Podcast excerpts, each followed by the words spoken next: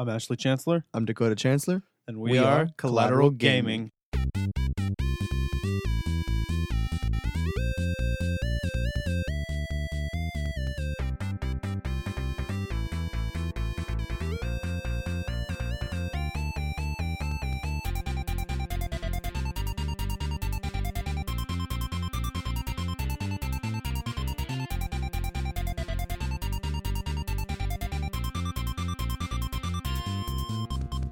Welcome to Collateral Gaming, the only video game podcast that matters, where we focus on good games, bad games, and everything else in between in the world of gaming. We are podcasting straight from somewhere in South Texas, and yes, my friends, we are a 420 friendly podcast, so smoke it if you've got it. Legally, that is, Collateral Gaming does not endorse any illegal activities. However, we do understand that the listening and viewing experience of podcasts is best enhanced by certain recreational, all natural substances. However, if the consumption of such substances is illegal in your state or country, then uh, understand that you are doing so at your own risk. Yeah, but we here at Collateral Cinema, we condone all of it, all everything, all the, the whole gamut, what, whatever you want. Oh goodness. My name is Ashley Chancellor. Fun fact I once possessed 0.001% of Shaggy's power when I cosplayed him at a party. Bullshit. Now I run a Bullshit. pseudo successful podcast, so uh, make of that what you will. Yeah, pseudo, pseudo being the key term there. Yeah, oh. Pseudo podcast. I'll, I'll accept it. I'm here today with the other half of the Chancellor brothers, Dakota Chancellor, and uh, we're also chilling here with uh, Bo Maddox and Robert Ortegon of Collateral Cinema. Hey everybody. Yo, yo, yo. So uh, we decided we'd go ahead and give them a couple mics, let them uh, punch in some comments here and there. It looks like Bo is playing the game that we're doing right now. What do you think about that? It's interesting so far. I just talked to this uh, Santa Claus looking motherfucker here. He's sitting at a campfire, and uh, I'm just running around in a nice uh, little uh, valley or something. Well, if you couldn't figure it out already from what Bo has given us, this wonderful description, but uh, what game is it we're playing, Ash? The Legend of Zelda Breath of the Wild. Woo! This is a game I have been super stoked to talk about. Uh, this is one of my all time favorite games, if not my all time favorite game, right up there with The Legend of Zelda Majora's Mask. Uh, they're kind of tied at the first spot equally in my mind. But uh, ever since we thought up to do this podcast, uh, I've been thinking about doing a Zelda game, and Oh, yeah. we put a poll up there. We We, let the people decide because I put my two favorites out Oh, there. yeah, that was it. Your two favorites. And uh, well, actually, there was a tie, but due to a tiebreaker with one of my friends, the public decided that Breath of the Wild was the first one we're going to talk about. Yep. Don't worry. We'll still talk about the other one later. Oh yeah, next season we're going to do Majora's Mask, and then the season after that we'll be doing another Zelda, and we'll just keep going. We'll keep going. There's so many Zelda games. Might as well just keep it going. You know. Speaking of which, uh, the Legend of Zelda, that's something I really want to get into. Uh, I set aside a whole talking point just to introduce Zelda, since this is our very first Zelda episode this season. Dakota, now you're not nearly as involved in the game fandom, but I know that we've both played a lot of Zelda. I know that I've introduced you to a lot of Zelda. And what, what do you think? Oh, I, I love Zelda. I love the the lore, the story, uh, everything that goes on um, in the games. I, I started with oh, which one was my first one? I believe it was Wind Waker. Wind think- Waker was my first. I think Wind Waker was my first as well. I played Wind Waker and I played a little bit of Spirit Tracks, Phantom Menace on the DS. I had both of those. That was fun. Um, and then I played the original Zelda. And then I played a little bit of Ocarina of Time. And you know, I, I loved them all. I mean, they they've been they're wonderful games. Did you say Phantom Menace? I did. That, that's Phantom Hourglass, bro. Oh, whatever. You're mixing up Phantoms. fandoms. Stop thinking of fanboys. Star Wars. So, The Legend of Zelda, this is a game series that's so beloved by the game community. I mean, every game that comes out, every mainstream title gets a 9 or a 10 out of 10 in most gaming magazines and game reviews. Well earned. Yeah. This is a franchise that's been going strong for over 30 years now. It's crazy. In fact, the very first game of the series was released on this day, 1986. Of course, I'm speaking from the point of view of the day I'm going to be recording this. It's actually the day before Valentine's Day today for us. Yeah. That's sweet. but for y'all, it should be February 21st, uh, which is the day the very first Legend of Zelda game came out, the Hyrule Fantasy. Oh yeah. And the gaming community has been rocked ever since. In fact, this is a series that in many ways has influenced the gaming industry of today, the action adventure genre, uh, Puzzles. high fantasy as it's represented in gaming. Yeah. So, and with each entry, like I said, the games are highly praised. They're always giving great scores. Um, this isn't another series like Call of Duty or Assassin's Creed where they're just pumping out titles every year. Instead, these games are built from the ground up it takes them years. You know, every Zelda game, every main series Zelda game uses a different engine. Every single one. They don't reuse assets. How many of the years did they spend uh, making Breath of the Wild? Breath of the Wild. Let's see. The first uh the first time it was announced was ooh. I mean, it would have been even before that, but it, it it's been out there for at least 5 years before it came out. Yeah. It was sitting around um they had had announced it that there was going to be an, a, a game, you know. And everyone expected it of course after Skyward Sword, after which they released several other titles in between Multiple, yeah. of uh, some like portable title, handheld titles in order to uh, keep the fans from starving. Yeah, what? Link Between Worlds, right? That was one of them. Yeah, I remember that one. I never played it, but I saw you play it on your DS. But what sets Zelda apart? Why is it so beloved by the gaming community? Well, being one of the defining action adventure games uh, to exist, it sets quite a few tropes, and several of those are really what makes gaming so special. I wanted to be a game designer because of playing The Legend of Zelda The Wind Waker. I remember coming into it, and for the first time, like, I just felt so invested in the storyline. I felt like, you know, I was in the first dungeon, Dragon Roost Cavern. I really felt like I was this boy who had been thrust into this world. Yeah, no, you're right. You're totally right. You feel so involved in the story. Such an immersive feeling, and that's just only made better by, and in ways defined by, the puzzle solving aspects. Now, for me, I've always prided myself on appreciating intellectual type things. I know that comes off as a little pretentious, but I, I like to be challenged. I like my brain to be active. And so for me to pick a game that I love so much, it really had to do something for me. And I immediately got that with Zelda the sense of figuring things out, you know, solving the puzzle, and, and then the rewarding chime at the end. Did you know that? Uh, believe it was Miyamoto who said that, or maybe may, may have been Aonuma who said that uh, intentionally making the player feel like they're smarter than they are You're right. is a key aspect of, That's of important. solving puzzle like puzzle type games even if it's something that you know would normally be considered simple if you present it to the player in a way in that aha moment and you make them feel smarter you've accomplished something You know what? Playing Breath of the Wild, I really felt that. I mean, I would finish a shrine, you know, and I'd be like, "Wow, how did I figure that out?" Like, you know, it just you're using your brain in great ways, and it's pretty cool. Yes, exactly. Every time you hear that noise, you know, that, Yes. yes, I did something right. So not only that, but it's the amount of effort that goes into each game. Uh, it's the deep story that's interwoven, and even though gameplay historically has always come first with Zelda, story remains just as important. Um, and the developers are definitely concerned with producing a story that's worth telling for generations, a legend. Oh yeah.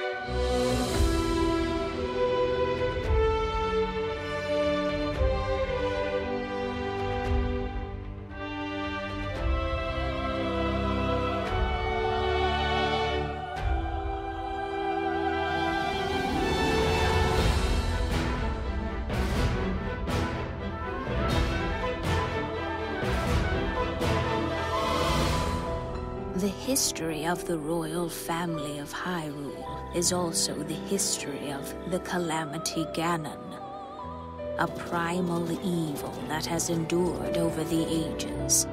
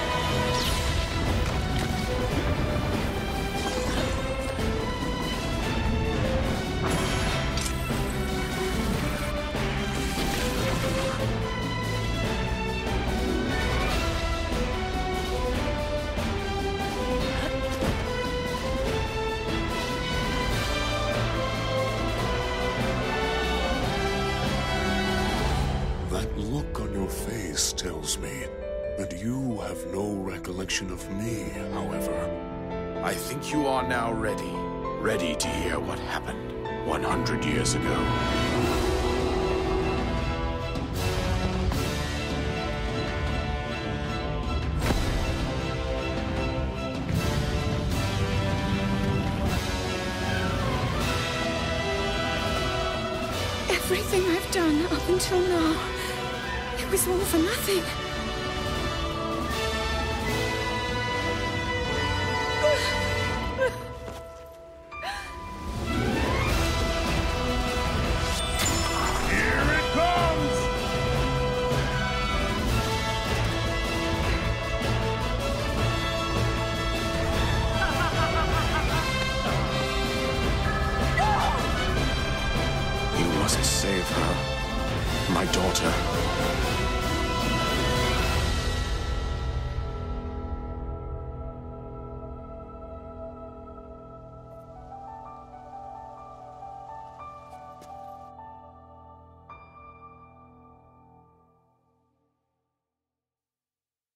Open your eyes.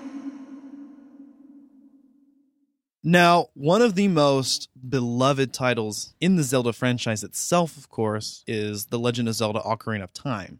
This is a game that has stood on a pedestal for a very long time. It's a game that's been considered the definitive Zelda. It was the transition from 2D to 3D. It was, for a long time, considered the most revolutionary title in the series.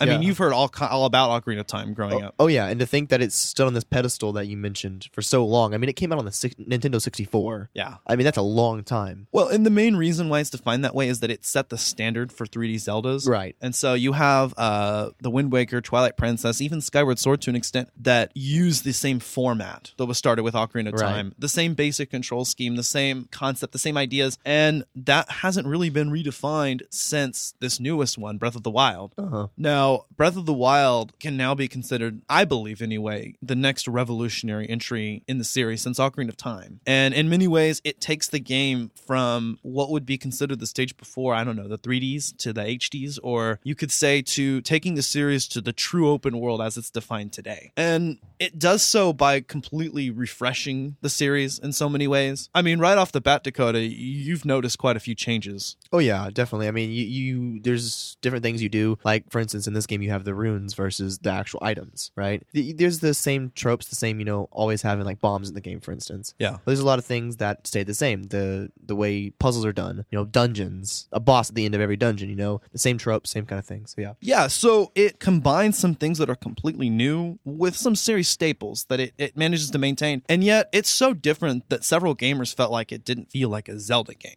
That's a common argument I've seen. Um, and I was tempted to think along those lines too, just because of how different it is from the Ocarina of Time staple. Right. Which in and of itself is kind of its own its own era um, that just ended now. An era that we thought would continue forever, but of course after a while ideas get stale. And what happened with breath of the wild is it changed that formula so much that people felt like you know this is a good game. I hear this often. This is a good game but it's not a zelda game. I have to completely disagree. Yeah. because you have to go back and remember what truly defines zelda. And to do that you can't go back as far as ocarina. You have to go as far back as the original. You're right. and i've played the original um which is a lot to say from someone born in 95 Yeah.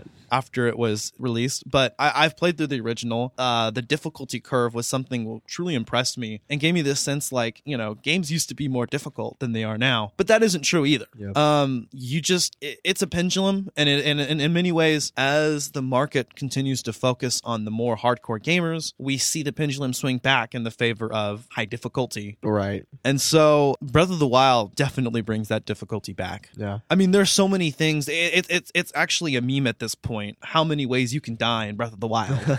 You're right. you know, right off in the beginning, you can get killed by any enemy. Um, you can get struck by lightning. You can fall to your death on a wet slope from raining. Oh yeah. I mean, just in the beginning of the game, I mean, you'll fight enemies and they can kill you in one hit. And the one way in which the game is introduced harkens back to the very first game in many ways. In fact, some people felt that this game wasn't in and of itself a remake of the original, and it's not. I think it's it's a separate enough concept set. But the one thing it does definitely harken back very intentionally is that you're thrust into a world with almost no instruction. Right. And there's help for people that want it, but the game doesn't hold your hand either. No, you're right. It doesn't. I mean, it, there's there's a there's a kind of a linear path you should take to you know learning the story, but at the same time, you can do whatever you want. You can skip whole tutorials. Not only that, but the dungeons can be completed in any order. Any order, you're right. And if you want, as soon as you get out of the tutorial segment uh, off the Great Plateau, you can go fight Ganon. Yeah. You'll get your ass whooped, but you can fight Ganon. So, Dakota, now you haven't completed the game 100%. I just started to get you to play this Oh, week. yeah. But what are you most impressed with so far? I, I love how this game sets like a whole new staple for the open world feel. You know, I like like when I we played Fable, I loved it felt open world, but this game it sets a whole new staple. It sets a whole new way of of imagining Zelda. You know, you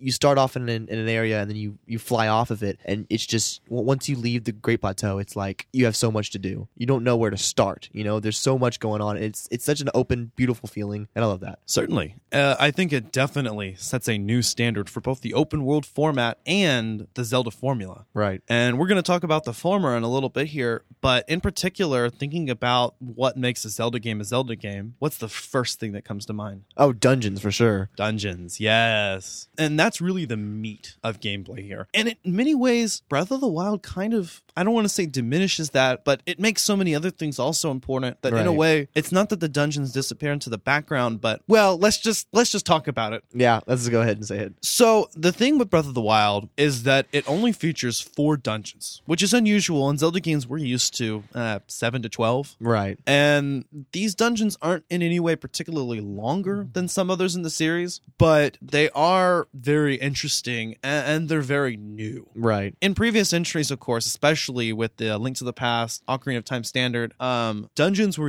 usually set around the mechanism of an item. You're right. And there was that aha moment where in the middle of the dungeon you acquired said item, and then you were able to turn the tables on that Mm-hmm. dungeon in order to access new areas, and then finally you would generally use that item to defeat the boss. Usually, yes. No, we've still got somewhat of that structure here. I mean, we've got a dungeon, we've got a key ability that allows you to turn the up dungeon upside down, literally in this case. Literally. Yeah, you use the map. And then that's followed by a boss. Uh, in this case, though, there are no longer dungeon items, as the dungeons are meant to be played in any order that the player desires. Yes. Even more free than the very first Zelda game was, where you could complete some dungeons in different orders, but there was somewhat of a structure. There were Sort of. certain dungeons you could only do before others. In this game, those four dungeons can be completed in any order as soon as you get off of the Great Plateau. Yep. And the key to turning these dungeons over in this case are the dungeons themselves, because the dungeons themselves are called the Divine Beasts. There are four of them uh, Va Rudania, Vah Medoh, Vah Ruta, and Vah Naboris. And they are these sort of giant automaton animals that are uh, part of an ancient technology, which is a motif in this game, of course, is that this this there's this ancient technology left behind by the Sheikah, who are always a cool race, right? Always have been, and it's weird. This ancient technology. It's almost sort of a, a, you know, it's a, it's a new age. This, this technology, but there's some sort of magic involved. It seems almost. Yeah, and in a world that's dominated by magic, of course, you would expect the high technology may be powered by that magic in some way. Exactly. And the divine beasts retain aspects of both of those, but um, very mechanical. Oh yeah. And so the the divine beasts are the dungeons themselves. So you are going inside of the giant robot animal. Yep. And uh, there's usually some key aspect of the animal that can be changed. Uh, for instance, Vah Medoh, who's a bird, can tilt its wings, uh, which would allow it to steer, but w- within the inner workings of the dungeon, allow you to reach new places by having the entire dungeon shifted, Exactly. tilted. Uh, not dissimilar to the Forest Temple in Ocarina of Time. Oh, I remember that actually. Yeah, the one that where you could be turned turn Yeah. the whole thing upside down. Yes. And then the Stone Tower Temple in Majora's Mask, which can literally be flipped. Oh yeah, you're right. I Yeah. remember that. Yeah. Oh, Majora's so Mask. it's not the first time this aspect has kind of been explored, but it's u- put to great use in this game. It's not the gimmick of one dungeon. It's it's the environment of all of them. Yeah, all all four of them are that way. Yeah, and so you have like the wings on Vah Medoh. You've got a Trunk on trunk for Vah Ruta, which is an elephant, and the trunk can spill water into the the dungeon. Yeah, which is actually useful for you know puzzles and whatnot. Which makes it a water dungeon that's actually a really fun water dungeon. Really, really, really fun water dungeon. And water dungeons in Zelda are typically frowned upon Most mostly yes. because they're usually very, very frustrating. Fuck you, Water Temple. no, I'm just kidding. I didn't never really had a big problem with the Water Temple, but then again, that may have been because I was back in my consulting walkthrough days. And you uh you just love a challenge. Well, I guess back then you didn't if you consulted a walkthrough, but well, I'd get a little carried away and I'd look up one thing and I'd be like, oh, let me do exactly what this says because I just love following instructions. cheater. I know. I felt like I was cheated out of my Zelda experience because I, I consulted a walkthrough f- for so many of the Yeah. ones I originally played. I no longer do. I figured shit out myself. You're right. But anyway, that's actually a fun water dungeon. And then we've also got our fire dungeon, which is Vah Rudania. You're about to go into that one. About to, yes. And that one's a lizard which can turn between zero and 90 degrees, which changes some aspects of the dungeon. That's cool. And then the final one is Vah Naboris, which is a camel, which has these rotating midsections that create electrical currents whenever they're rotated a certain way together. You'll have to play it. Yeah, to understand that. But so far, the two dungeons that you've completed, Vah Medoh and Vah Ruta. what what did, what did you think? Oh God, they're they're awesome. I loved. I I started with Vah Medoh, which was the you know the, the flying bird. Um, and that one was a really good one to start off with because it really gives me a taste of you know how these dungeons are. And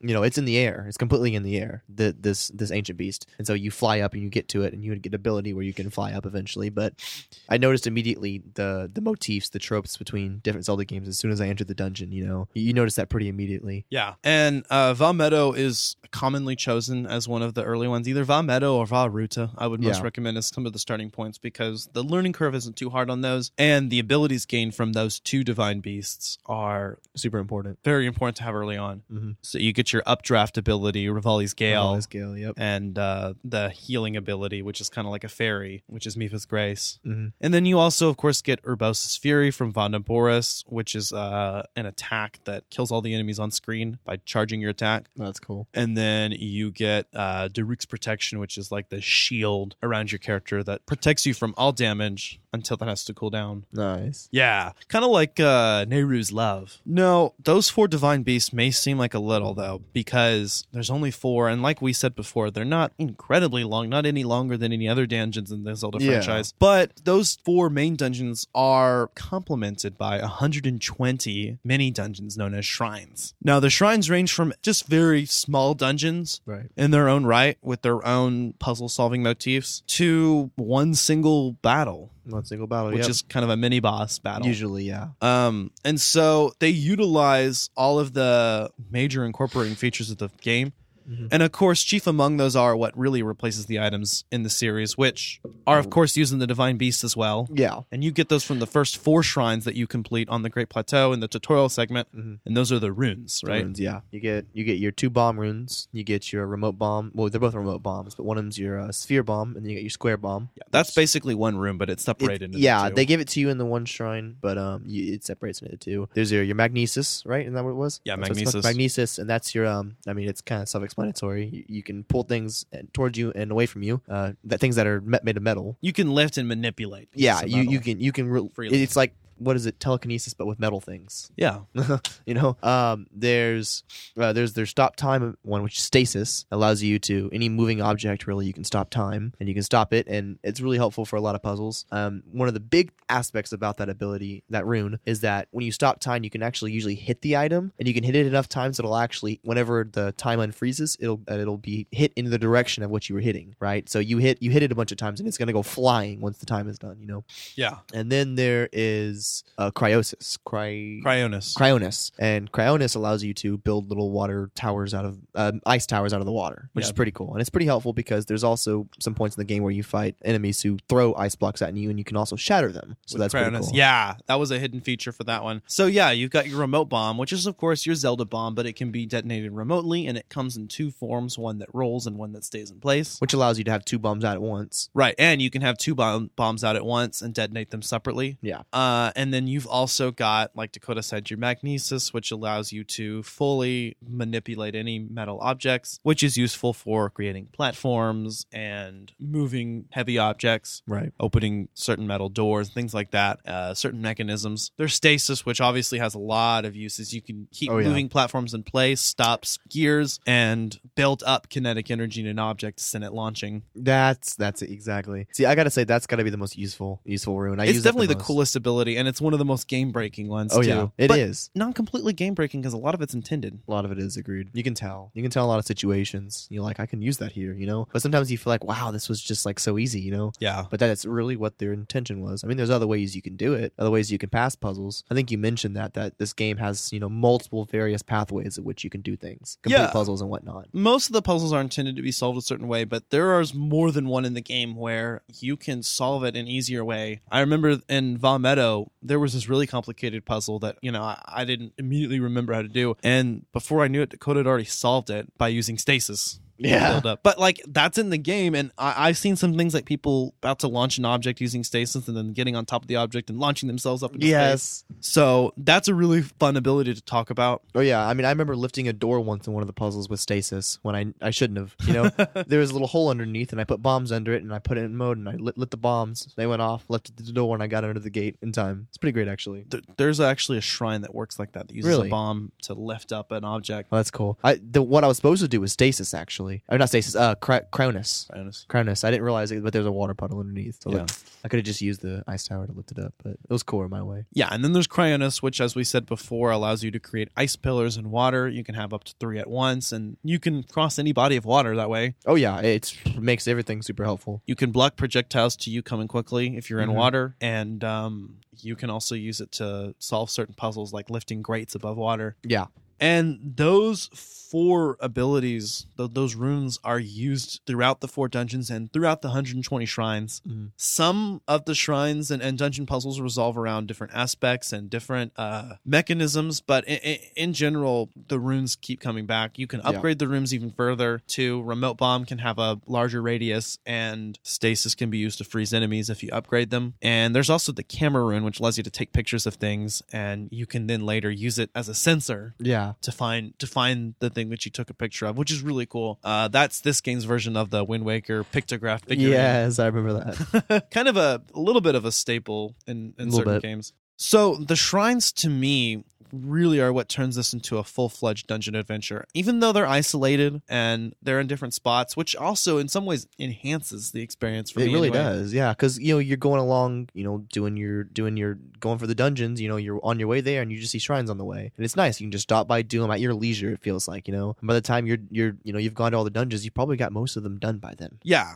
even though that is the case too, uh, they make up for a complete dungeon experience, more dungeon content than any other Zelda game, in fact. And so I feel that this game is truly played if you complete all 120 shrines. Now, uh, all but four of them are actually optional. yeah And several of them are well hidden and take quite a bit of looking around to get. You may not get all of them just through the adventure alone. You may have to wander off the beaten path. I think once I hit about 100, I started consulting a little bit online help to Yeah. track down the last few ones. i would too i mean it makes sense sometimes they're just hard to get to you know But there is an in-game sensor built for that. That's one of the items that you can set your sensor to to Right. find, in addition to items that you take a picture of. So as long as you have that on while you're adventuring, it'll go off, and you really don't aren't taken out of the action. Most of the time, you're wandering the landscape to your next goal, but those goals are very major. You're usually trying to get to the next divine beast, and you're okay with getting distracted in the way between because you're exploring the world and you're looking for the shrines along the way. right no no no yeah, that that's exactly what happens i mean it's just it, they're kind of there but it it's it's they're on the way to your path and it's nice because you know it's like you said it doesn't take any out of your, any time out of your day Yeah. and you know it, it's it's nice you, you get a spirit orb from it which i guess we haven't explained yet but from each shrine you get you get a spirit orb and spirit orbs you can get up to four of those and well not up to four but if you get four you can go to a fairy which are uh, usually like a prey statue like a fairy statue It's a goddess statue. goddess statue that's it and you can uh, either get a heart container or a stamina vessel Yeah. which is pretty nice kind of similar to the pieces of heart in past Zelda games where you collected four, or in Twilight Princess five, Five, yeah. and in the original in Zelda 2, two of them. Uh, usually four, where you collect four, same number, to form a heart container. Right. Which gives you more life energy, uh, another heart that you can lose. In addition to being able to spend spirit orbs on the heart container, like the piece of heart, they can also be exchanged for a stamina vessel, which gives you, uh, extends your stamina wheel and allows you to perform stamina actions like sprinting, climbing, swimming, etc. Gliding. Now, the stamina aspect was something that was hated in Skyward Sword. A lot of people weren't happy with a lot of people within the Zelda community. And although that was a high praised game within the gaming community, within the Zelda community, uh, it had several flaws in the eyes of many fans. I mean, I love it, but I definitely can see where the complaints are. And one of the complaints was the stamina. But this game implements it better because at least that stamina is expanded. Right, right. So this is the second game to feature stamina, but a lot of other games do too, like uh, Skyrim, you know, Elder Scrolls. Uh huh. And this game, in many ways, has been compared to Skyrim in terms of the open world scale. Oh yeah, which is really crazy too, because I mean, I remember playing Skyrim for the first time, and it was it was revolutionary. Yeah. I played that game, and I was like, I was in awe. You know, when I first played it, I, I went, I did so much in that game, and so to think that this game's compared to that is really interesting. You know, now that I'm older, I, I can see the comparisons. I can see see why they see that. You know, makes sense. Elder Scrolls really is one of those pioneering major open world games, Oh, for sure. mainstream open world That's games. another open world staple, just Yeah. like Breath of the Wild. And Zelda, for the first time, starts to utilize some of those open world aspects that are now commonplace in the era of gaming. I've said before on this podcast that open world is somewhat of an expectation now in It the gaming so, world. yes. And so it's hard to find a groundbreak title nowadays that doesn't have the open world aspect to it. Right. And that's a good thing because uh, the open world format is one that's highly praised for ultimately giving the player the most amount of choice to be the player they want to be. Exactly. And some games give you more of the illusion of an open world, but this one really actually is really free. Yeah. No, you and I were recording the uh, commentary earlier, Yeah. and we started the game and we decided to look at how beautiful it was for a second you know you start out and you look on a cliff and you just look out and you can see everything and it's just so beautiful and it's just this seamless open world where it feels like you just walk anywhere which is the exactly the case you can walk to anywhere and you if you see it on the map you can go there Yeah, early on when the game was announced, uh, I believe it was an interview with Aonuma who was playing the game with them, and he said that any mountain in the distance you could go to. yeah That's true. I mean, there are game borders, but the world doesn't feel close at all. At all You can walk across the entire map, which is bigger than Skyrim, by the way. Uh, not quite as big as uh, The Witcher 3 or Grand Theft Auto 5, yeah but it's up there with some of the biggest game worlds, and it's definitely the biggest Zelda game world to date. 100% yeah But anyway, you can walk across from one side of the map to the other, and you can have activated every section, have gone from border to border, and yet not have explored every location in the game. oh yeah Even after logging almost 200 hours of gameplay. Or was it closer to 500? i think it was closer to 500 Yeah. Yeah. After logging almost 500 hours of gameplay, which is tracked in game in Yep. the pause menu, and a later a feature that was added in a patch with the DLC that allows you to see the path that you've been on. And through that path, I was able to realize that even after playing through all of that, I hadn't explored everywhere on the map. at all You could see the direct path that Link takes in the story or in, in within the map from the very beginning, and there were definitely parts of the map I hadn't explored yet. I could still. If I still had the game now, which I don't because my Switch was stolen, uh, we had to play this on the Wii U yeah but which is fine. It's, it's still great. No problems with that. But anyway, if if I were able to jump into that same save file now, I would still come to new areas in the map that would pop up with the words like you found a new location. that's so crazy And I still had 450 or so Korok seeds to find. god those are like 900 total right Isn't that what This you said? game has 900 Korok seeds, which are collectibles that allow you to expand your inventory for about the first half of them, and then the last half of them give you literally a golden pile of shit. that's exactly what it looks like No, no, that that's literally what you get. You get a golden pile of shit. That is your. It's called Hestu's gift, but it, it, it's very clear because it looks like shit, and the description of the item lets you know that's what you get for 900 Korok seeds, and the satisfaction of having wasted hundreds of hours of your life. hundreds of hours literally I mean, there's no way you can get those without some kind of online help. at all I mean, someone did, but I reckon the process was walk lawnmower style across the map.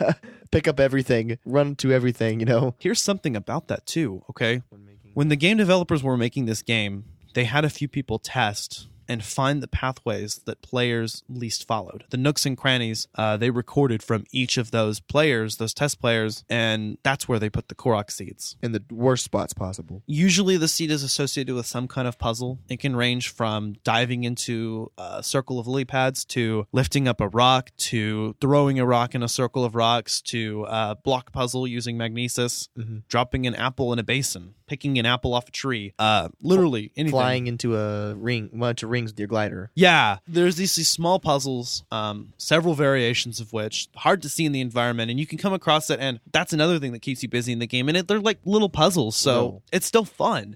Somehow, this game really made that side questing not a hassle. And if there was any complaint I had about Zelda, it was that after playing games like Assassin's Creed, which does do a good job of making side quests entertaining and engaging, Zelda before kind of had a weakness of maybe making it feel like subpar to the main story. This game doesn't. It solves that dilemma. And this is coming from my favorite game series ever. And this game completely trumps so many of the the formulaic aspects for that Right. and bringing it to the open world taking ideas from other games but truly setting its own staple and that's what zelda does that's what it's done from the very beginning Yeah. nintendo is seen as kind of a family friendly feature and yet zelda has been in our hearts even you know people in their 30s 40s you know my dad played the original zelda So what do you think about the game, Bo? I see you're playing it over there still. Oh man, this is actually pretty engrossing. I mean, it's been a while since I played a Zelda game, oh, honestly, and this this is really really cool. And I mean, I, I like the Wii U actually. I Yeah. mean, Is this your first time playing a Wii U? yeah, it actually is. it's actually a decent console uh just suffered from a bad lineup i Yeah. really think so yeah, yeah. but Zelda uh, Breath of the Wild truly starts from the beginning, goes back to the roots, and I think that's why it appeals to so many gamers uh, of such a wide variety. You know, new gamers, new Zelda gamers will like it. People like me that grew up with the Ocarina of Time format already having been a major staple and being an expectation are excited by the change. And then even old gamers that started with the original, like my dad, you know, because it really harkens back to that, and at the same time, it's something completely new. And uh, part of that aspect, like we said before, is is the open world, is the ability to complete any dungeon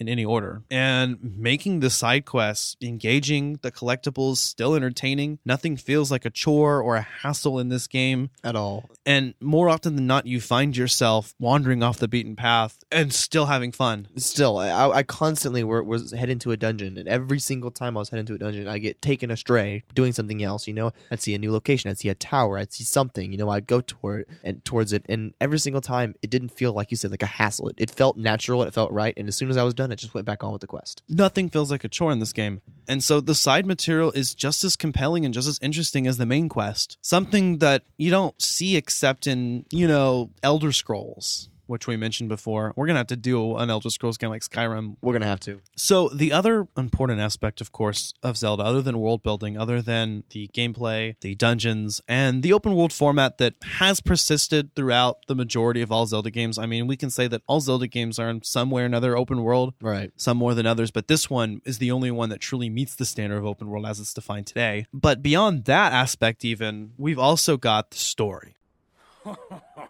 Well done there, young one. Now then, the time has come to show you who I truly am. I was King Rhoam Bosphoramus Hyrule.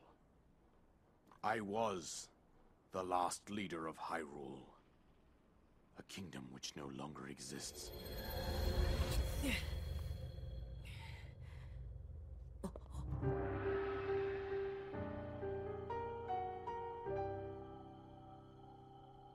The Great Calamity was merciless. It devastated everything in its path, lo, a century ago. It was then that my life was taken away from me. And since that time, here I have remained in spirit form. I did not think it wise to overwhelm you while your memory was still fragile. So rather than that, I thought it best to assume a temporary form. Forgive me. I think you are now ready. Ready to hear what happened 100 years ago. To know Calamity Ganon's true form, one must know the story from an age long past. The Demon King was born into this kingdom, but his transformation into malice created the horror you see now. Stories of Ganon were passed from generation to generation in the form of legends and fairy tales. But there was also a prophecy. The signs of a resurrection of Calamity Ganon are clear, and the power to oppose it lies dormant beneath the ground. We decided to heed the prophecy and began excavating large areas of land. It wasn't long before we discovered several ancient relics made by the hands of our distant ancestors. These relics, the divine beasts, were giant machines piloted by warriors.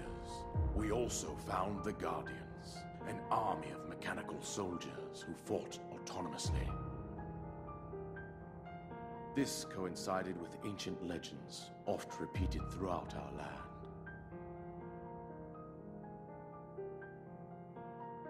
We also learned of a princess with a sacred power, and her appointed knight chosen by the sword that seals the darkness. It was they who sealed Ganon away using the power of these ancient relics. 100 years ago, there was a princess set to inherit a sacred power and a skilled knight at her side. It was clear that we must follow our ancestors' path. We selected four skilled individuals from across Hyrule and tasked them with the duty of piloting the divine beasts. With the princess as their commander, we dubbed these pilots champions, a name that would solidify their unique bond. The princess, her appointed knight, and the rest of the champions were on the brink of sealing away Ganon. But nay. Ganon was cunning, and he responded with a plan beyond our imagining.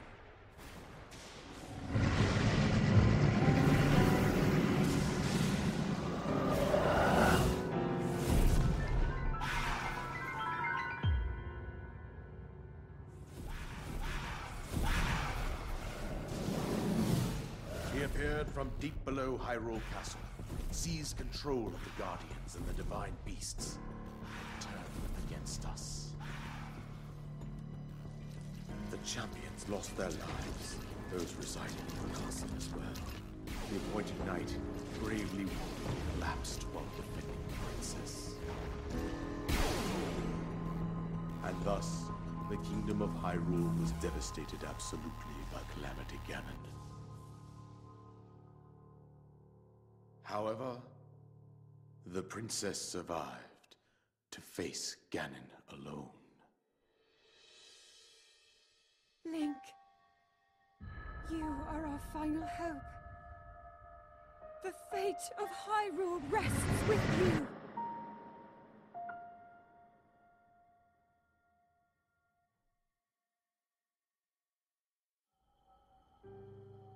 That princess was my own daughter, my dear Zelda. And the courageous knight who protected her right up to the very end. That knight was none other than you, Link. You fought valiantly when your fate took an unfortunate turn. And then, you were taken to the Shrine of Resurrection. Here you now stand, revitalized 100 years later. The words of guidance you have been hearing since your awakening are from Princess Zelda herself. Even now, as she works to restrain Ganon from within Hyrule Castle, she calls out for your help. However, my daughter's power will soon be exhausted.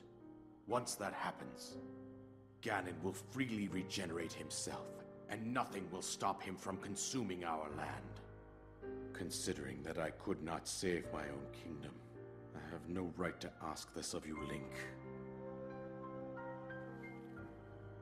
But I am powerless here. You must save her, my daughter, and do whatever it takes to annihilate Ganon. Somehow, Ganon has maintained control over all four divine beasts, as well as those guardians swarming around Hyrule Castle. I believe it would be quite reckless for you to head directly to the castle at this point. I suggest that you make your way east out to one of the villages in the wilderness. Follow the road out to Kakariko Village. There you will find the Elder Impa. She will tell you more about the path that lies ahead. Consult the map on your Sheikah slate for the precise location of Kakariko Village. Make your way past the twin summits of the dueling peaks. From there, follow the road as it proceeds north. And we've mentioned before that Zelda's story is something that I mean it takes a backseat to gameplay, but in no way does that take away from it. No, it's it's the story from Zelda is is unique, very unique. I mean, there's the same trope of you have to say the princess, but it's the story behind it is so unique, and there's always the there's always Ganon, there's always Link, there's always Zelda. Yeah. but it's, it's just so unique. Um, the the magic that's involved, you know, kind of the the like this one has the ancient technology. I mean, that was just it's genius. Yeah. And run us by that story of Breath of the Wild. Well, um, in this game, you start out, you wake up in a uh, in a little room. It's a it's a shrine of resurrection, I believe is what it's called, Uh-huh. correct? And you wake up there, no clothes, and And you- nippleless. and nippleless, and you soon realize that you you are you were put in there hundred years ago after the downfall of Hyrule, The Great Calamity. the Great Calamity, where Ganon takes over, Calamity Ganon takes over, and he he destroys everything, rains hell. Wreck shit. Exactly. Fucks bitches. exactly. He um but all this time Zelda locked you away and you and a bunch of other champions, which I'll get to in a minute. But um you go into you sorry, Zelda locks you in the Shrine of Resurrection because she's fighting Calamity Ganon in the Hyrule Castle the whole time. Yeah. Entire 100 years she's fighting him and so you get out and you have to go help her while she's tired of fighting him, you know, she's about to give up and you have to you are the, her the last hope. What's her secret? What is her secret? What's her secret? How how does she still look the same age after 100 years? That's a good point. I mean, Link was in a Shrine of Resurrection. I mean, I guess I he was kind of kept in stasis. Yeah. Is Zelda like sealed in time? I, I guess so. He's Frozen? kind of like a time loop of fighting Calamity Ganon, Maybe so. something like that. That's some Doctor Who shit right there. but anyway, um, yeah, and so you know, you your your goal is to find all of the go through all the dungeons, which each of the dungeons has an ancient beast, which were taken over by Ganon. 10,000 years ago, there was this advanced technological civilization Right. uh, ruled by the Sheikah, and they developed these machines uh, known as the Guardians, which were meant to protect people, and the Divine Beasts, which four champions of each one of each race could pilot. Right. Uh, there was a princess, there was a hero also Mhm. during that time, ten thousand years ago. Uh, not much is known about that story. However, the champions were able to pilot the Divine Beasts and weaken Ganon, while the hero, some incarnation of Link presumably, and the princess were able to seal away the beast. Now, flash forward ten thousand years later, the kingdom of Hyrule uh, is in perfect order, but they come across some of these ancient designs. They un- Mhm. uh, unearth and excavate them. So this is ten thousand years after The ancient this beasts. this ancient civilization, right? So society has reverted back to the medieval fa- setting, right. and they start u- utilizing the guardians and the divine beasts. They hire four new champions who are going to fight Calamity Ganon, who is starting to become unleashed again. Yeah, because they prior prior to that, like you said, uh, the reincarnation of Zelda and Link, or I guess ancestors, whatever you want to call them, uh, they had locked him away before under the castle. Yeah. And well, he's managing his way out, obviously, because he always does. Yeah. And so Link, who is a knight serving the princess, Yes. and, and Zelda, along with the four champions, uh, Daruk, Urbosa, Mipha, and Revali. Revali, who represent each race, the Gorons, Zoras, Gerudo, and Rito, respectively. I think I had those in the right order. Something like that. they each pilot one of the divine beasts, and uh, they're set to assault Ganon. And then suddenly, well, actually, not suddenly, because Zelda had difficulty unlocking her power, and that is Right. shown through the flashback scenes as you Link awakens his memories. Mhm. And we'll get to that in a second. But Link almost dies. Uh, and right at the last moment, Zelda finally awakens her power, which can be used to seal Ganon. But uh, it's too late. And so Zelda has to put Link in the Shrine of Resurrection, and he sleeps for 100 years.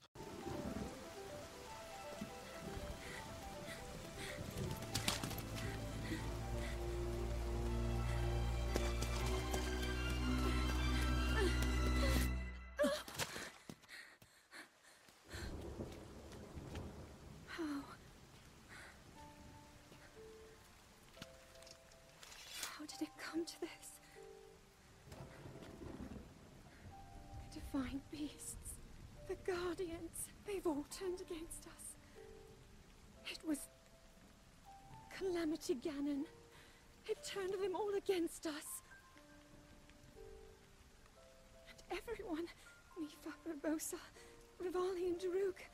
They're all trapped inside those things. It's all my fault. Our only hope for defeating Ganon is lost. All because I couldn't harness this cursed power. Everything. Everything I've done up until now. It was all for nothing. I really am just a failure.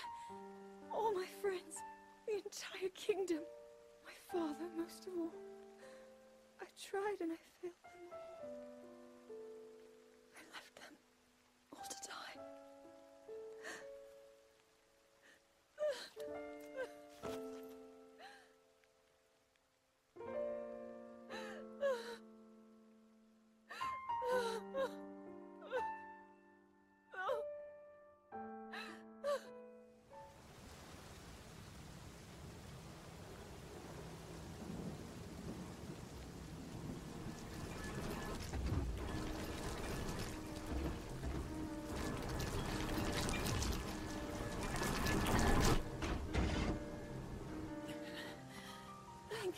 save yourself.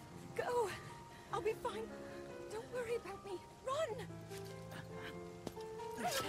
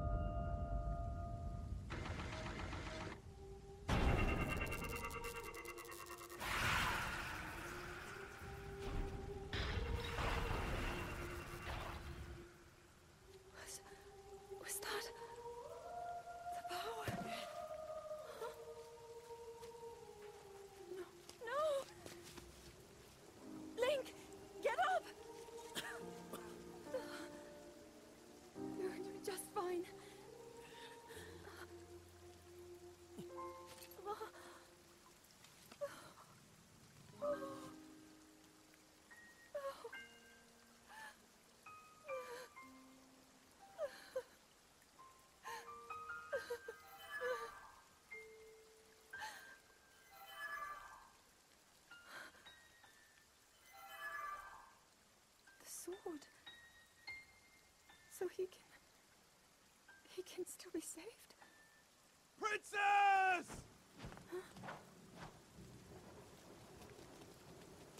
Princess, are you alright? Take Link to the Shrine of Resurrection. If you don't get him there immediately, we are going to lose him forever. Is that clear? So make haste and go. His life is now in your hands.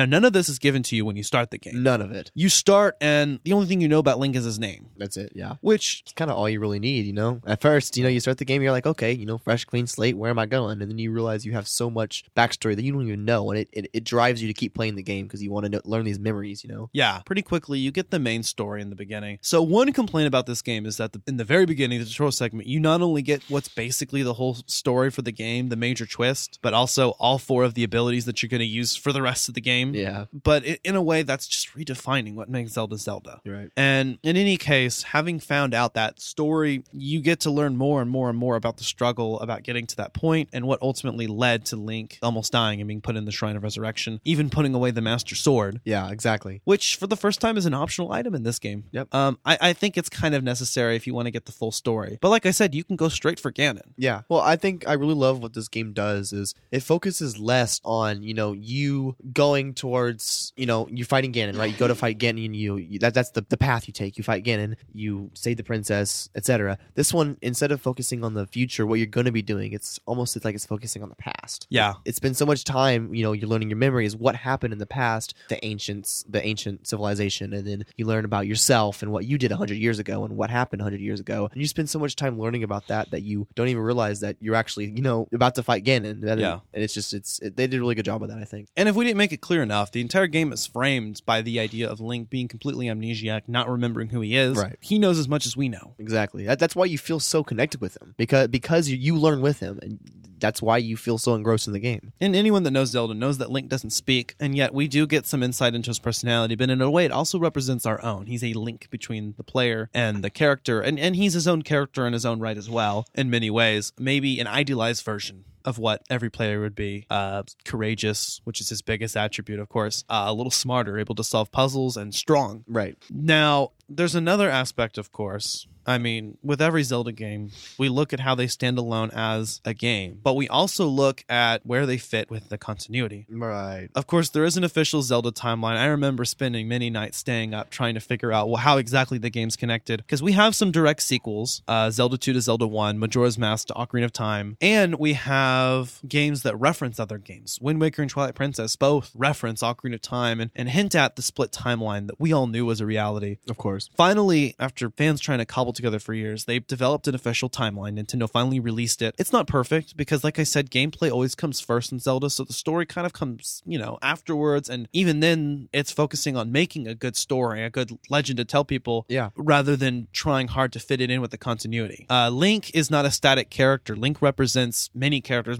usually of which you can name whatever name you want that are all reincarnations of the same spirit. Same thing with Princess Zelda, the titular character, and even Ganon or Ganondorf is has been reincarnated, mm-hmm. but is usually the same one. It- it's usually the same. Yeah, exactly. in any case, these games fit together in a way, and they do make references to each other. And just because it comes third, how the game's story fits with the narrative of the entire series, that doesn't mean that it's completely overlooked. And I think a lot of people have this cop out explanation that, which makes sense, but it's like, oh, well, the games are all a legend, and it's just people retelling. Well, no, some of the games reference other games. Right. And it does fit together. We had the split timeline, which made perfect It- logical sense. It makes sense. It really does. So when Nintendo released that official timeline, I was extremely happy about it. Some people were pissed. Some people felt like it was kind of cobbled together. I think there was a basic structure that was set.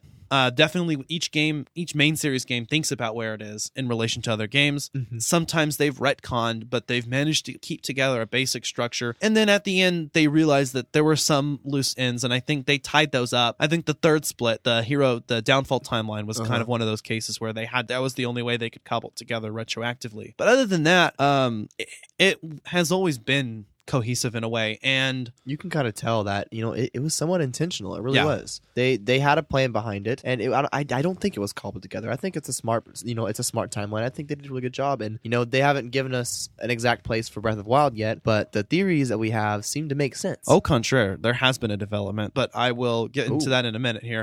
I think it was partially intention, but at times when they had to sacrifice uh, continuity for gameplay or the story of that game, they did, and they had they did make some retroactive continuity changes, which is okay because it was still able to get fit together. So it's somewhat intentional and somewhat it, it was cobbled together a little bit. Right. But in any case, the biggest question people have had since before Breath of the Wild was released is where does Breath of the Wild fit in the timeline? The answer, the short answer, it doesn't matter. That's the too long didn't read version. Yeah. Um, and not in a sense that okay, the timeline doesn't make doesn't work anymore. The timeline is gone. We're retconning it. It still exists, but in many ways, this is a reboot of the series, which is another way that it makes it revolutionary. Exactly. No, you're absolutely right. This relates to Ocarina of Time, which is seen as the keystone of the Zelda timeline. Pinnacle. Pinnacle. So a, a game that could truly equal that would have to do something different. And that's basically rebooting the timeline without completely uh, resetting all continuity. A a soft reboot, per se.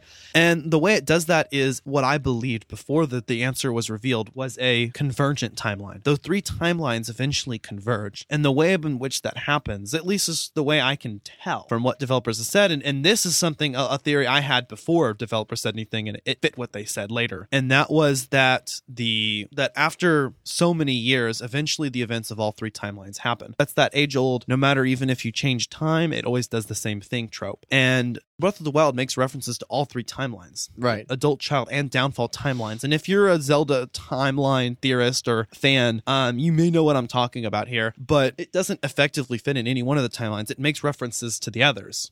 So the idea is that it's a convergence not in the sense that some magical event happened that brought the timelines together but in a sense that time always repeats itself. And so after after however long it took to create an advanced civilization you know tens of thousands of years right? And then 10,000 years after that and then 100 years years after that. They give you so much playroom with that. Yeah. During that time, the events of every timeline happened. Hyrule was flooded, Hyrule was blanketed in twilight, and the hero died. Exactly. Allowing um, the Rito and the Koroks to coexist with Wolf Link and Uh, yeah. aspects of the downfall timeline as well. So, Ocarina of Time is the divergent point of the timeline. It's where the timeline splits. Uh, it's where before the unified timeline becomes three, the only thing that could match that is a convergent point, and that's what Breath of the Wild is. That's why it's revolutionary, even from the storytelling perspective. Now, story isn't completely incorporated in the game. Um, the character development's awesome Absolutely. but uh, the story I feel was a little I don't want to say weaker it's just less entwined and yet at the same time you create your own story I see what you mean there. yeah and the very plot twist is given in the beginning and I think that's why it feels that way Right. but in different ways it rev- it's revolutionized here once Yeah. more especially when you consider the timeline placement and developers later went out and said that Breath of the Wild takes place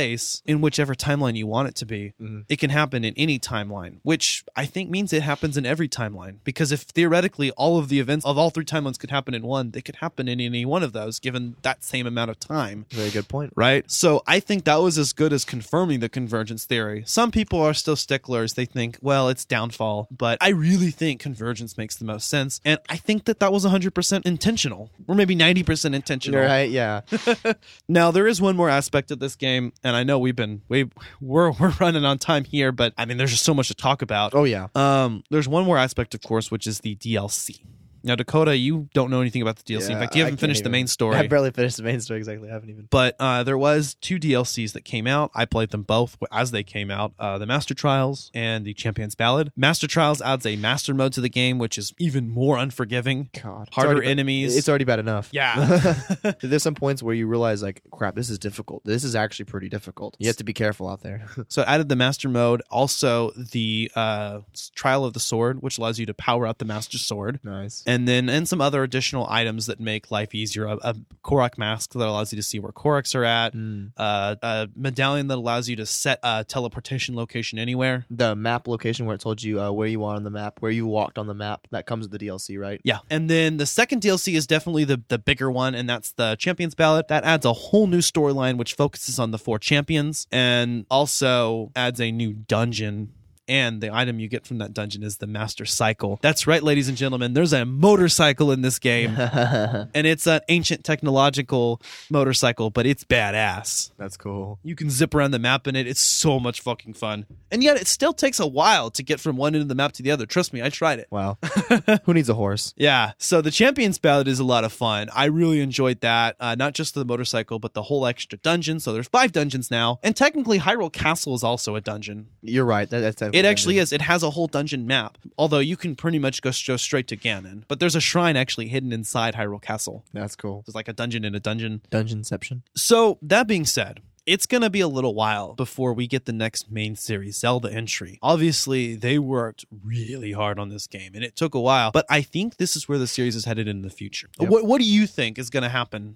Uh, well, you can definitely tell, like you said, the that Breath of the Wild it paid off. The time they spent on it, you know, it paid off. It's it's a great game. I think I could see they've got a lot to go on here. I mean, they've got ten thousand plus years to play with. They could add a game up in there. You know, they could add a game post this. You know, continuing on with the storyline. And I think, like you said, because of this new convergence idea, going with that, I see them, like you said, this almost a reboot. And so they can go anywhere. They can go anywhere they want. They can they can go through that ten thousand years. They can go to the ancient civilization. Before that, you can go wherever you want because they've given this soft reboot, like you mentioned. And Yeah. it's can go anywhere. That's the best part about the timeline reboot. Like I said, uh, the, the soft timeline reboot. That's really what I think is the the best reason why this works so well. Is that not only does it cater to both the fans that love the timeline and don't want to see it go, and the fans that say oh, I don't want anything to do with that, but this this allows the developers to go in any direction they want. Now they're not restricted by putting each entry in the complex timeline. They can say if it happens after Breath of the Wild or somewhere in that interim period, it doesn't matter which timeline it's in, which is nice. It allows you to reboot, but also they can go back and they can place a specific game anywhere they want to. Yeah, they can still go back. It's honestly the smartest thing they could have done. And so going forward, though, I really think that, you know, story wise, timeline wise, we're probably going to go along the lines of from here on out, it probably won't matter too much. Probably not. No. But uh, gameplay wise, I think that this format, of course, is going to be adopted. I mean, Breath of the Wild was also a revolutionary sales. I mean, you remember the shortage of Nintendo Switches when it first came out. Yeah, it, took, it was a bitch to get my Switch. Let me tell you, I paid an extra hundred bucks for it. Dang, that's crazy. Um, the reason why there was a shortage, the reason why they were selling so well, was literally for this game. Yeah, people bought Switches just for Zelda. Even though it was on this game released on both the Wii U and the Nintendo Switch, uh, a lot of people didn't have a Wii U because it undersold, and even I have a Wii U, and I bought a Nintendo Switch to play this game. Yeah, exactly.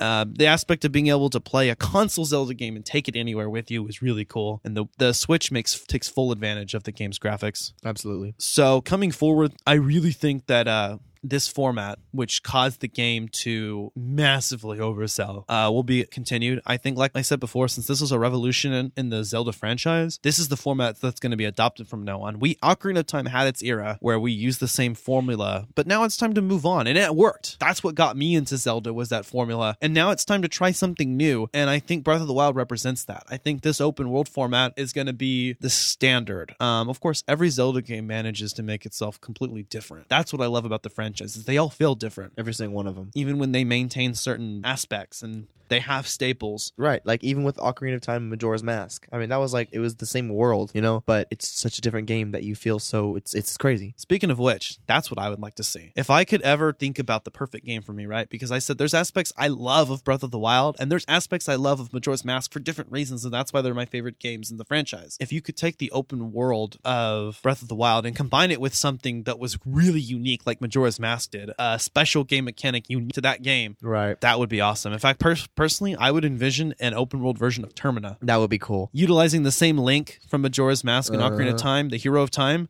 who then comes back to the land maybe seven years later, but like 70 or 700 years have passed for Hyrule. Yeah. I mean, for Termina. For Termina, yeah, it, it would be nice to see, like you said, a, a way of making those games, you know, a lot like making a game with aspects from both of those. You know, you play Majora's Mask and you feel like you feel the sense of haste. You know, you have to hurry, you have to get things done. And Breath of the Wild, they kind of give you that feel in the beginning, but you really realize that you can kind of do whatever you want for however long you want to. And maybe this is nostalgia me and me talking, or the the traditionalist in me, but I think a game in the future that took what Breath of the Wild brought to the series and combined it with some of the aspects that I grew up with Zelda, which ultimately were were somewhat diminished in this game, but not necessarily t- as a negative thing. Right. But for me, you know, if this was up to me, the perfect game for me would be to combine some of those back, bring back a little bit of that item based dungeon solving that after I get this thing, I can open up more of the map as a whole. Like maybe you could do the first few dungeons, you can go anywhere you want, and then the world doubles and there's a whole new set of dungeons. Yes, that'd be that'd be pretty cool. And that would be in line with the usual Zelda mid-game twist, in which where your first quest kind of comes to an end and then you find out there's something completely different Yes, which is a recurring trope, of course, in the series.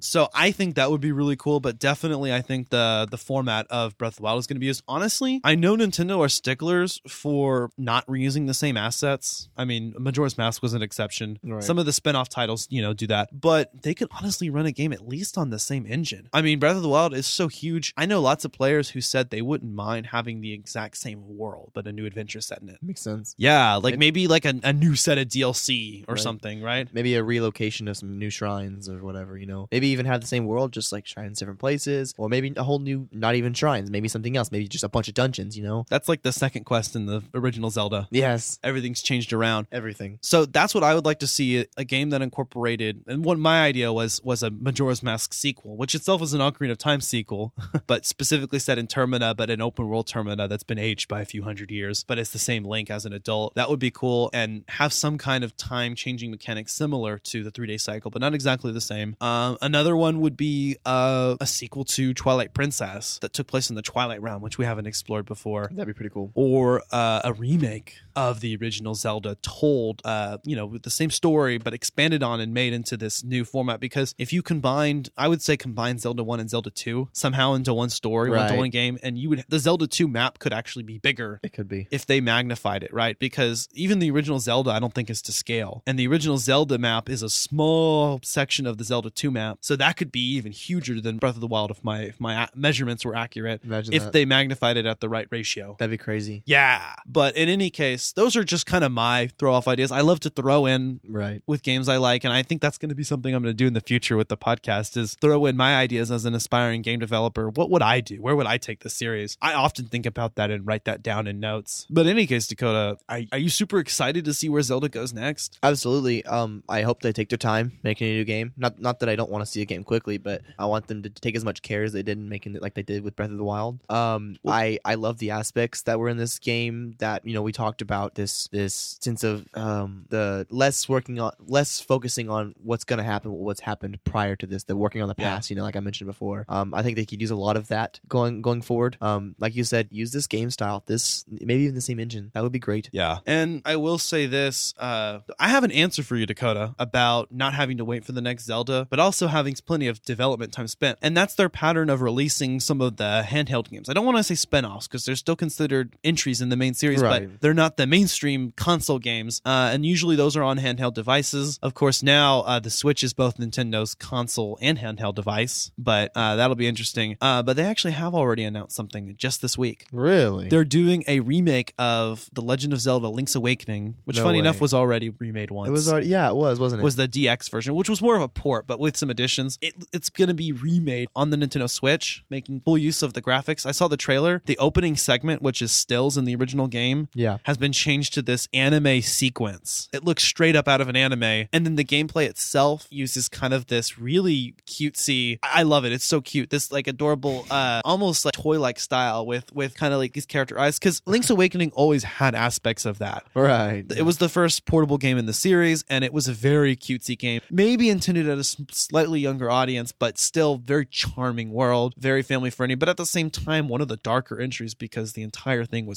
That's crazy.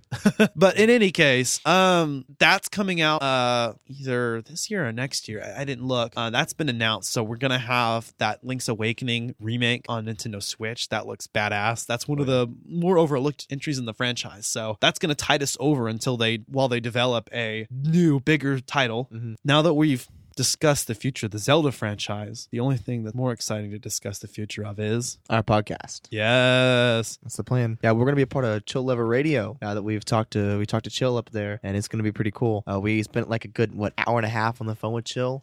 At, at least an hour and a half or something Yeah. like that. Yeah. Yeah, he he seems really cool. But he's gonna help us uh, get set up. The Chill Lover Radio platform is gonna help us out, expand our reach, and we're also gonna um, give them whatever we can, which is you know maybe some more listeners. Uh, we definitely rep- recommend any of the podcasts that are on the Chill Lover Radio, Anytime. and uh, maybe next season we'll start doing some podcast shout outs as well. That'd be cool. Yeah, yeah. We started doing that this last season, and it's gotten quite a response, actually. I mean, That's good to hear. I'm thinking gaming should follow next season. yeah, yeah, for sure. start doing podcast shout outs. Um, but we are super excited to be your new video game podcast. Ooh. We want to share the it. content with you. Uh, we want to get our Let's Plays out, our indie episodes out. And uh, guys, if you have any feedback, let us know. Reach out to us. Um, you can find me on social media, Ashley Chancellor. Uh, I'm available pretty much everywhere Facebook, Instagram, Twitter, Snapchat. Same here. Yeah, you, you'll find me anywhere. Dakota's there too. I'm tagged in all the collateral gaming, collateral cinema posts usually, so you should see me. You can find Bo and Robert also. Bo Maddox, Robert Ortegon. oh yeah, certainly. You can Facebook. find you can find us wherever. You can yeah. find both Collateral Gaming and Collateral Cinema on those platforms. yeah, wherever you get your podcasts. Yes, sir. And we're expanding. We're trying to get ourselves on more formats. Chill Lover Radio is going to help us out with that. Uh, hopefully, we'll get uh, iHeartRadio, SoundCloud. We're really excited. And um, the thing we're most excited about, of course, is uh, the next game that we're going to review for y'all. Yep. And what might that be? Well, it's another ambitious game, I'll say per se. Maybe Yeah. not nearly as highly well received. I know we haven't done a bad game yet. This one isn't really either. Um, if anything, we're kind of apologists for this one. We try to be because we were so hyped for it. you know, we had huge hype. I mean, I, I was I pre-ordered this game. Yeah, Um, but No that's uh. No Man's Sky. No Man's Sky. Which it's a really it's a really interesting game because I mean we'll get to it more in the podcast when we talk about it. But it's you want to talk about open world. This is open world. This is like algorithms of creating planets. You're in space. You this is ridiculous. There is no end to this world. it's a procedurally generated universe. Yeah. It's its own universe, and that in and of itself is cool enough. Although um, some people felt that it fell flat on the gameplay. We'll get to that next episode, and we'll let you know what we think about that. Uh, spoiler though, we we, we, we kind of like it, little bit. but we realize what what flaws. So, sounds interesting. I Yep. mean, you know, and we ought to bring it in here for you guys to play it. yeah, But, that's uh, not, that sounds like fun. yeah. Speaking of which, I saw you uh, put down the game. What did you think? Oh, it was very interesting. Did you I die one too mean, many times? Maybe a few too many times. I I, I don't know. I mean, You know. I hear you. And Robert, what about you? I know you haven't played uh, this game, but have you played any other Zelda games? No, I haven't. Oh, you're missing out. You're missing out. So, You gotta guys, play one. what's next from Collateral Cinema? Well, we're taking a, uh little bye week right now, or should I say a two week bye week or whatever. Um, we're going to have an indie movie review. We're going to check out a film on Amazon Prime called Unlisted Owner, which is going to be pretty interesting. I, and I know that Robert's looking forward to that. Oh, right? yeah. yeah, definitely. And we're also going to be doing the Steve McQueen cult hit Bullitt. Uh, Robert, uh, you're the one who chose that for the podcast. Uh, what, what what do you have to say about that one? Hmm. it's your movie, Holmes. Say something. movie. I just wish we had it playing in the background. Yeah, Oh, yeah. yeah. The famous Bullitt chasing. I mean, we're gonna see that. You guys are gonna love it. Hope y'all love it. We will. Oh yeah, y- we, we will, we will. And I'll show you uh, the release of the Bullitt card Ooh. too. Sounds good. Ooh, that sounds 2008, interesting. And the commercial he came out with in 2005, which is weird because he died. And he died in 1980. Yeah, Funny how so- that works. sounds about right. Sounds about right. Well, that'll give you guys a lot to uh, look forward to, and we're very excited to share that with you. Uh, just an FYI on your note, Bo, Collateral Gaming will also be taking a sabbatical, or you know, not actually a sabbatical, just Radical sabbatical. A, ju- ju- just a hiatus, just a, a two week Yeah. hiatus, which allows us to get ahead and um, Play some games. play some of the games that uh, we're going to be doing this season, and I can also get that Fable Three Let's Play out. There you go. I can get the infamous video podcast out, which I want to get out at least by the time I actually have this episode released. right. That that's the hope. Hell yeah. I mean, I'll be playing some Zelda. I'll be playing more Yeah. Zelda. I promise you. I'll keep playing this game.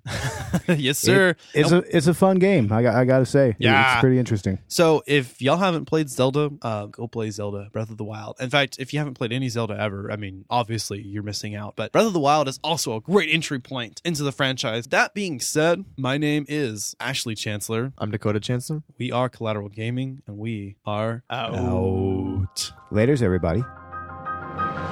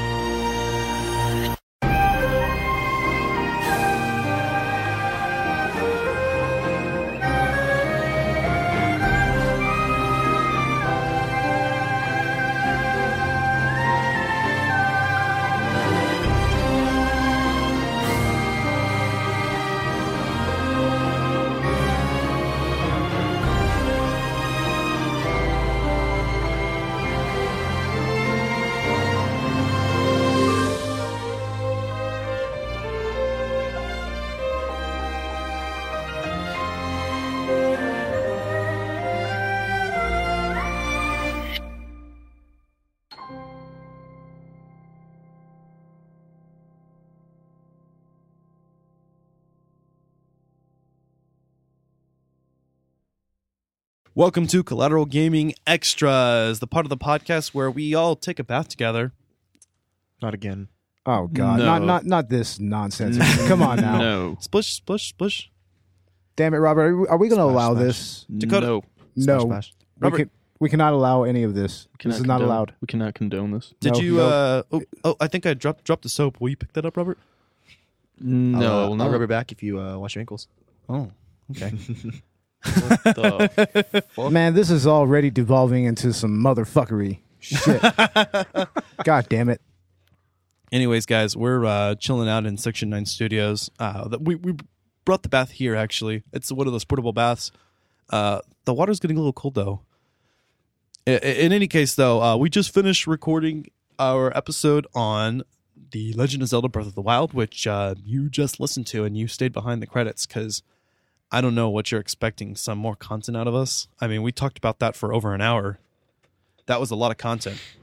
Yeah, it was. Uh, it we looks could like- talk about it for hours. Dakota is motioning to play Breath of the Wild right now. There you go, bro. Hand it over. I That- want to that- play that- this that's game. right. That's right. That's right. As always, we're chilling with uh, Bo Maddox and Robert Ortegon. What's up, everybody? Hey, everybody. Yeah, we got to deal with these hoes again. We- this this motherfucker. God damn it. And we actually had you guys on mics for this episode too, and that was pretty cool, letting you chime in whenever you wanted. Yeah, even though I was kind of lost in the game a little bit. That's okay. That's what Yeah. we want. We want you guys to play the games while we're talking about the game, and that way we can have it running in the background still, kind of like we have the movies. Bo, I'm sorry. Interjection. You played this game and you didn't even get clothes. You're still naked. You're still naked. You're on top of the tower. You sick fuck! You sick. I, I I wasn't aware that I was supposed to get clothes. Okay, in oh, the on, re- fuck, in the fuck, fuck, in the fuck, fuck, shri- in the shrine of What the resurrection, in there there are two chests you walk by with items in them. How hard is it to not grab the trousers and the clothes? I, I don't know. Bo, I don't know, man. What are you doing with your life? what Bo? are you doing with your life? What have you done? Do you Well, I- understand life? I was about to ask that. Do you do you understand life? I don't What is think love? anybody understands life. What is love? Baby, don't hurt me, Baby, don't hurt me. guys. What were we just watching before we? Oh God. We were watching Scarecrow. Scarecrow. Eh, Scarecrow yeah, yeah, two. some some kind of horror movie called Scarecrow. Some asylum, asylum scarecrow. pictures. Good. It was pretty good. I liked it. Not the classic one from the 80s, but asylum pictures, right? Oh, Yeah, man. the second one had Tony Todd in it. Y- Yeah, and I was just wondering what the fuck was Tony Todd doing in there? what, what what what was he doing there? It, it, it's like I mean, why was he in murder set pieces? It's like I mean, Jesus Christ. And we've got a new poster in Section Nine Studios. Yep. Yeah, it's, uh, Holocausto Cannibal. Terror Firmer. I don't know I if don't know, y'all like, saw the whole that. time- Also, yeah, we, we we watched Terror Firmer as well. Fucking trauma. The entire time we were recording this podcast, I could not stop staring at it. Like it's actually freaky. I have no idea what me the hell for, is going for, on for me that that's just par for the course, man. I mean, shit. like all I see is like this naked chick with blood coming down her. Some I don't know. It looks like a penis coming out of her mouth. I don't know what it is. It's a An elbow, steak. maybe. it's a steak, bro. A come, steak? come on now. Yeah, it's a steak. you can't even tell. But How yeah, can how can you not crazy. tell what that is? That's that's so clear. It's it's precise. Quite precise. That movie It's very scares precise. me. You haven't even seen it yet. No, and I'm scared too. Oh, I have such sights to show you, motherfuckers. God damn. well, you know what? I'm going to show you two girls, one cup. Okay? No, Ooh, I'm stop it. fine with two girls, one cup, bro. I mean, that doesn't phase me at all, man. Come on now. Uh, I don't know if I can say We wa- it we on watch we watch live trauma television. film. We watch Troma films. Come on now. Yeah. Am I allowed to say uh, one man, one jar on live television? Oh God. I say television, but Yeah, that that's well, that, that's quite a thing. Yeah. it's terrible. Guys, we watch Ichi the Killer, so. Ooh, yeah. Ooh. Fair oh, that's not that fucked up. Watch everything once. I mean, the movie literally starts with a cum shot. Cum shot. A cum, cum shot. credits. the credits. That was good. That was good. Cum shot. Come on, that was my dad joke on the, that episode. It, it, it, does that qualify as a dad joke? Like, I mean, it, seriously? it's an inappropriate dad joke, but it, A dad joke. it's the same nonetheless. category of puns, Gross. you know, because uh, I, I, I'm a expecting dad, so I have to work on my dad humor and my oh dad my bod. God. Your dad bod. My dad bod. It's on its way. I need to get dad tats. Oh wait, no, it's already here. What, what, what qualifies as what qualifies as dad tats? Shoulder tats. Shoulder Metallica, tats. Oh my Megadeth, God. One on each side. Metallica. this motherfucker. Megadeth, CFH tats. A Harley Davidson on one arm. Oh, oh my God. I, I like how I, uh, I I motion to my shoulders, but they can't see me. They can't see you. No, they, they can't see you, and The government can, Yes, they can. They're your Yeah, rifle. yeah, and they, put drugs in your food. It isn't that so? All the high fructose corn syrup. God damn it. I'll believe it. I, I cut myself off soda actually for the most part. I treat myself once in a while, but Yeah, yeah. I treat yeah. myself. You want to know what I cut out? Animal byproducts. That's your problem. Boop, intermission. This mother- Stop overloading my goddamn mics, bastards. Sorry. Fuck. We just had to protect the world from Bo's vegan preaching. Oh my god. What do you say? Meat is murder? Meat is murder, dairy is rape. Oh man. That's so cliche. That's so. Uh, I don't care. and I, don't care. I, cringe a don't care if you hearing it. cringe. You're gonna hear it, and I'm gonna make you watch Earthlings. Fucking asshole. Well, I you know promise what? you, no matter what movie I watch, no matter what, no matter what I do, I will still continue to eat meat and drink dairy. And I abuse the cuckoos in Zelda. I abuse the cousins. So that's good. Always have to abuse the cuckoos. Gotta get the chickens. Free, free the cuckoos. Free them all. You would like that one mission in uh, Fable 3 where you have to free the chickens? yes. I, I say them. free all the chickens. Chickens are decent people. Chickens are people too? Yes, arise chicken. You ever see Chicken Run, man? yeah, man. Yeah, man. Come come on. Haven't, haven't y'all ever seen Chicken Run? I mean, Jesus Christ. I barely remember it, but yeah. get out of here. Oh, whatever. Get out of here. Whatever. I'm The walking it. Wallace and Gromit I'm stuff. walking here. Damn. Guys, what's next? What's next? What's the next real movie we're doing? Like, not not to say that indie movies aren't real movies, but I mean, like, what's the We're next doing. full length film? Well, I think we already went over this in the episode. We're doing Bullitt. Bullitt. Bullitt. Oh yeah, we we are it. doing Bullitt. Bullitt. Yeah, Steve McQueen's Bullitt. straight up. Damn. We're doing No Man's Sky, and then later on, we're doing uh, indie indie game Hello Neighbor, which is a lot of fun. Oh man, I'm, I'm actually looking forward to that. Hello Neighbor is actually a really good It's show, awesome. or a really good game, I should say. Ooh, and you guys are in for a treat for our 420 special. Oh, yeah. wow. I don't I don't want to spoil it yet, but uh, You're gonna love it. Well, then don't. it's Oh, related. Yeah, to yeah. What, what what are you doing? Why are you why are you even going to tease us? If you love this game, you're gonna have a love hate relationship with the next one. It's Love a viewer. hate relationship, huh? it, it, it- it's We'll stick it's with for the viewers. Everything's for my viewers, all five of them. All five of them. Yeah, No, uh, yeah. Five of them is right. I'm just kidding. I know. I think we're at like uh, let's like check like 34 downloads, and that was I think before I uploaded the infamous episode. So I need to check it out again. But Yeah, guys, like, Collateral Cinema is now at thirteen hundred forty downloads. Ooh, ooh. guys, we don't want to make light of our follower count. Actually, we're so happy with any any down any person that downloads this app, um, whether you're friend, family, or you're someone I've never met, which actually is kind of even cooler. Yeah, Uh, we're yeah. so happy. Collateral Cinema, Collateral Gaming. Uh, we just want to share content with you guys, and we're so happy to do it. I mean, we're having a blast. Uh, this is this is just our hobby, and uh, we we love doing this. We love producing content. We oh, love talking about oh, things. It, it might be your hobby, but this is pretty much my profession. Ooh. yeah, well, called you out. I know, man. That's this is your career, yeah, this is professional for me. your career is your hobby. That, that's the best part. You know what I Oh, mean? You're hell yeah. what you Hell love. yeah. and Nothing beats that. Oh, te- yeah. Tell me about it. I mean, seriously. Yeah, I mean, It's not really work if you love it. Yeah, seriously. exactly, and that that that's more than can be said for our shit job. Yeah. Fuck all that bullshit. Damn it. Well, it, it, it's it's entry level retail, so I I can't say anything. I mean, it, it's the best job I've had. I, I keep coming back to it, but It yeah. pays the bills. it pays the Yeah. bills. I mean, Something to eat. Yep. but yeah, yeah. Gotta have something to eat, right? as with any retail food service, I mean, there's bullshit, and I'm excited to branch out and you know have a real job. One of these days. I think I had one of those. What's that? What's a real job? We're sitting here talking into mics. Real job. Th- this is a real job. What are Yeah. you talking about? I sure hope so. Yeah, don't belittle this man. This is I'm not. this is following our dreams. Like you want to sit in an office at nine to five, fuck that shit. You know what I mean? No. Unless that's what you Hell, like. hell no. Hell no. Or Little- little break cuticles. your back for some Cute asshole. Yeah, seriously. There you. Yes. Fucking assholes. guys, we would love to make this our career. I mean, Doug, if this ever picks up, if this shit goes, I mean, I- I'd put all my time into this. I'd quit my job if we start making well, money on this. well, Ash, that means that we need to start pushing the Patreon and Podbean patron accounts. yeah, that's right. And we will be working on our first uh, actual video for Patreon, right, Robert? Yeah, we will get. Yeah, down it's to going to be doing like a it's going to be like a movie recommendation sort of thing. It's going to be exclusively for patrons. Uh, we are going to get merchandise together to start giving to people at various tiers. So uh, look look for that very soon, ladies and gentlemen. Uh, Patreon.com slash collateral cinema movie podcast. Or I think it, it might be a C Cinema podcast. Guys, that's all the time we have for today. But um, hey, stay tuned for uh, next week's or n- next episode's Collateral Gaming Extras. Extras. You got it.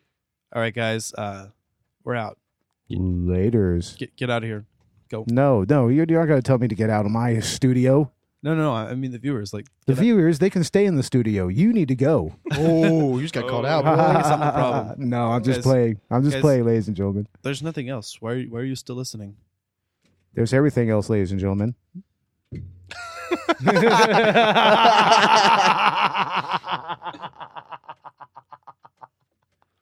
I have the last word. Bye.